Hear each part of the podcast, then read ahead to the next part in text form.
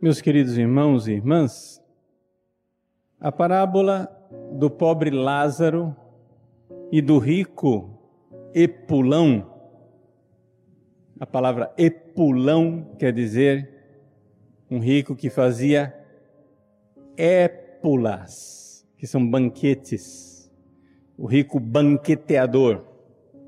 Então, essa parábola é normalmente conhecida como pobre Lázaro e rico Epulão. E-P-U-L-A-O-Tio.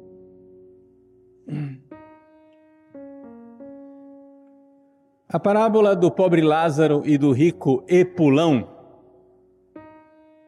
nos ensina a realidade do inferno.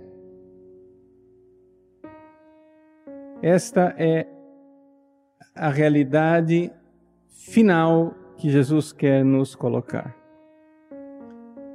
Vejam o diálogo derradeiro entre o rico e Abraão.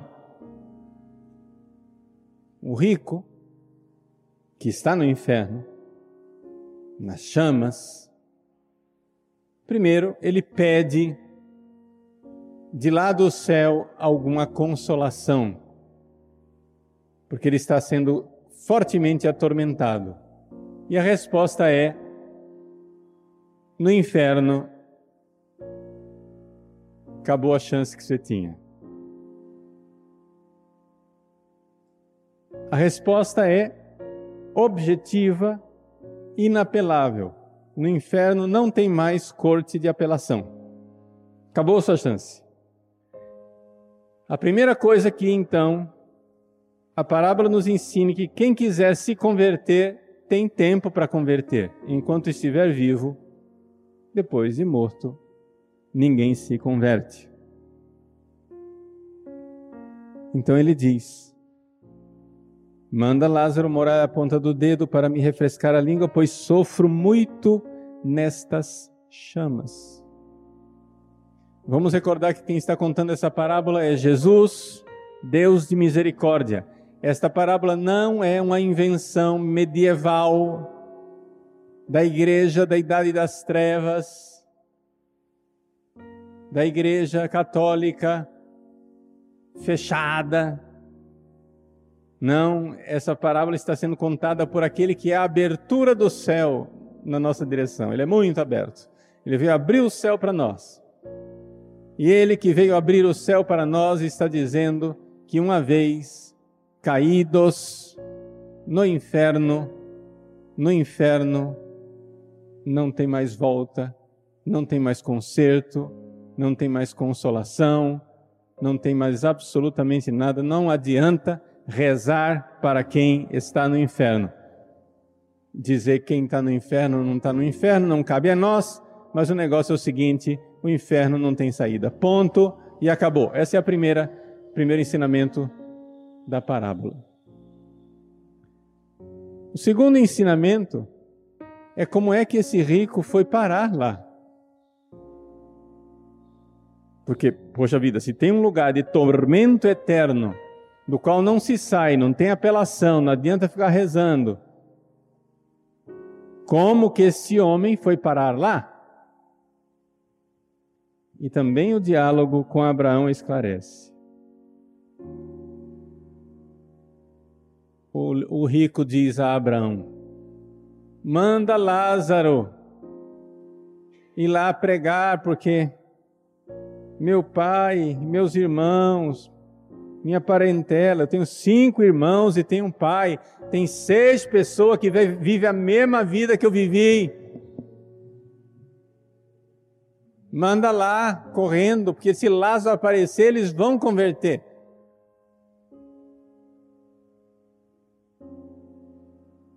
Abraão disse: Eles têm Moisés e os profetas. Não, mas se for um morto ressuscitado, eles vão acreditar não escutam. Aqui o pecado que levou o rico para o inferno.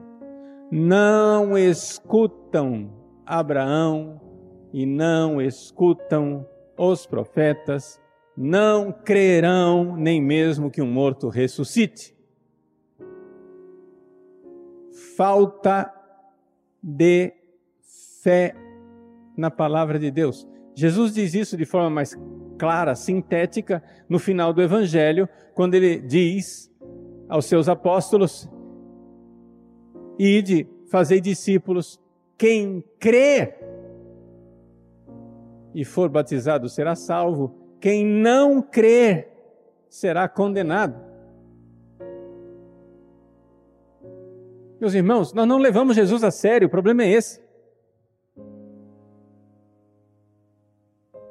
Faz 300 anos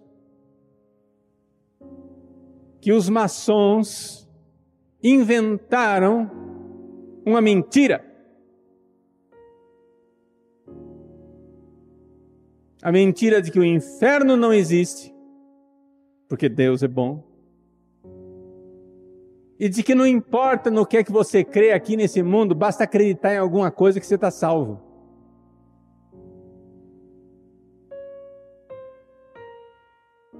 Isso é uma mentira mais satânica que poderia ser inventada. Eu não sei se os maçons adoram ou não adoram Satanás. Eu acho que não. A maior parte dos maçons que eu conheço são tão bocós que eles não sabem nem no que, que, que eles acreditam. Mas tem uma coisa que todos eles acreditam. O maçom mais iniciante o mais aventalzinho branco sem condecorações deles, todos, unanimemente, sem uma única exceção, todos acreditam que o homem não precisa ser salvo por Deus. Basta a gente ser gente boa que nós vamos para o céu. E que não interessa qual é a religião, em que importa é acreditar em alguma coisa. Na loja maçônica aqui do Brasil tem a Bíblia, na loja maçônica lá da Arábia Saudita tem, Saudita tem o Alcorão, na loja maçônica lá da Índia tem a Bhagavad Gita e outros livros sagrados. Qualquer religião está de boa. O importante é acreditar em alguma coisa. Você não precisa crer nas coisas certas. Ou seja, não precisa crer em Jesus, seu único Salvador.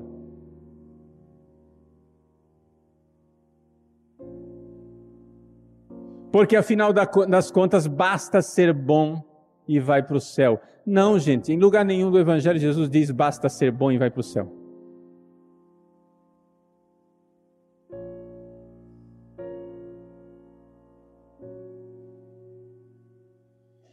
Isso significa, em resumo, a frase que Jesus disse: quem crer e for batizado será salvo. Quem não crer será condenado. E não vai ser condenado por um tempinho, como acreditam os espíritas. Já que eu bati nos maçons, vamos bater nos espíritas também.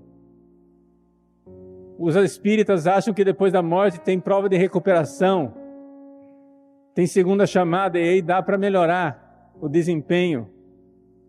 Não, não tem segunda chamada. Essa vida é essa. E quem quiser se converter é agora. E corre, criança, que o semestre está acabando.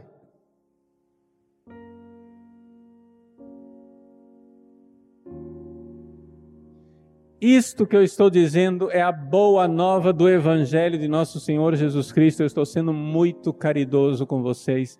Jesus é bondade infinita. Amém? Jesus não ia falar do inferno se isso não fosse bondade infinita. Amém? Nossa Senhora de Fátima apareceu em Portugal, liderado pelos maçons, e mostrou àquelas crianças uma multidão de almas caindo no inferno. Nossa Senhora é má? Nossa Senhora é torturadora de crianças? Não. Nossa Senhora é mãe bondosa e mostrou uma multidão caindo no inferno. E para que todos crescem, Nossa Senhora fez um milagre maior do que um, um morto ressuscitar. No último dia, dia 13 de outubro de 1917, Nossa Senhora fez um fenômeno meteorológico, atmosférico com o Sol. Lá, 70 mil pessoas em Fátima e em outros lugares distantes, inclusive no Porto, em Coimbra, em outros lugares distantes de Fátima, as pessoas viram. Não foi um fenômeno de alucinação coletiva. Pessoas que estavam a quilômetros de distância atestaram que viram. A coisa foi tão inquestionável que até os jornais maçônicos tiveram que noticiar em primeira página no dia seguinte, para eles não caírem em descrédito. Os jornais maçônicos atestaram: houve um milagre no sol. É evidente que não se tratou de um milagre em que o sol girou em cima da cabeça das pessoas. Senão isso teria sido visto no mundo inteiro e não somente quilômetros de distância. Se foi visto somente a quilômetros de distância, é porque esse fenômeno foi um fenômeno atmosférico, um fenômeno meteorológico, um fenômeno que aconteceu no ar ao redor do Sol. E ali começou um disco a girar e as pessoas viram como se o sol fosse cair no chão. O fato é que esse fenômeno meteorológico foi tão intenso que as pessoas que estavam molhadas depois de um grande tormento, de, uma tormenta, perdão, depois de um gran, uma grande tempestade, quem estava com as roupas molhadas se viu de roupas secas. E doentes em número incrível, ficaram curados naquele momento. E muitos creram. E muitos mudaram de vida. Num Portugal onde todos começavam a achar que o importante era crer em alguma coisa, que o importante era acreditar em alguma espécie de religião, nossa Senhora vem mostrar para Portugal que Portugal precisa ser católico e que o dogma da fé irá permanecer naquela nação.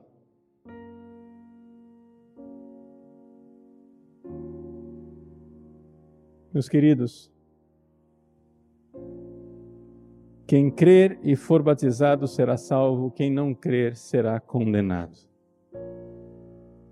Certamente nós temos em nossas famílias, todos nós, pessoas que são pessoas, socialmente falando, boas. Não cometem crimes, cometem pecados. Mas esse é o problema. Nós estamos numa sociedade onde a pessoa acha que o código penal e o código moral são a mesma coisa. Não. Nem todo pecado é crime. Adultério não é crime. Ninguém vai para a cadeia por adultério nesse país. E, no entanto, é um pecado gravíssimo. E isso nosso Senhor nos diz, na Sua Santa Palavra, através das cartas de São Paulo: os adúlteros não entrarão no reino dos céus. Ter sexo fora do casamento não é crime. Ninguém vai para a cadeia porque fez sexo com a namorada. E, no entanto, nosso Senhor Jesus Cristo, através de São Paulo, nos diz: os fornicadores não herdarão o reino dos céus. As práticas homossexuais não são crime. Fazer sexo homem com homem e, no entanto, São Paulo nos diz que um homem que deita com outro homem não entrará no reino dos céus. E que as mulheres que trocaram o uso natural do sexo por um uso contra a natureza também não entrarão no reino dos céus. Todas essas coisas estão escritas Nós não precisamos que Lázaro volte aqui para nos pregar. Nós temos os ensinamentos da Escritura. Nós temos dois mil anos de santos nos ensinando o certo e o errado. Nós não precisamos que a Câmara dos Deputados e Congresso Nacional vote que uma coisa é crime para acreditar que ela é pecado. Aliás, nem todos os pecados deveriam ser crime. A igreja é muito consciente disso desde todo sempre, a Idade Média, Santo Tomás de Aquino. A igreja sempre entendeu que uma coisa é o crime reconhecido pela sociedade civil, outra coisa é o pecado que ofende a Deus e leva ao inferno. São duas coisas diferentes. O fulano pode ter a ficha criminal limpa e ir para o inferno. O outro pode ter a ficha criminal que passou não sei quantos anos na cadeia e ir para o céu. Depende de sua atitude diante do seu pecado, do seu arrependimento, da sua vontade de amar e servir a Deus.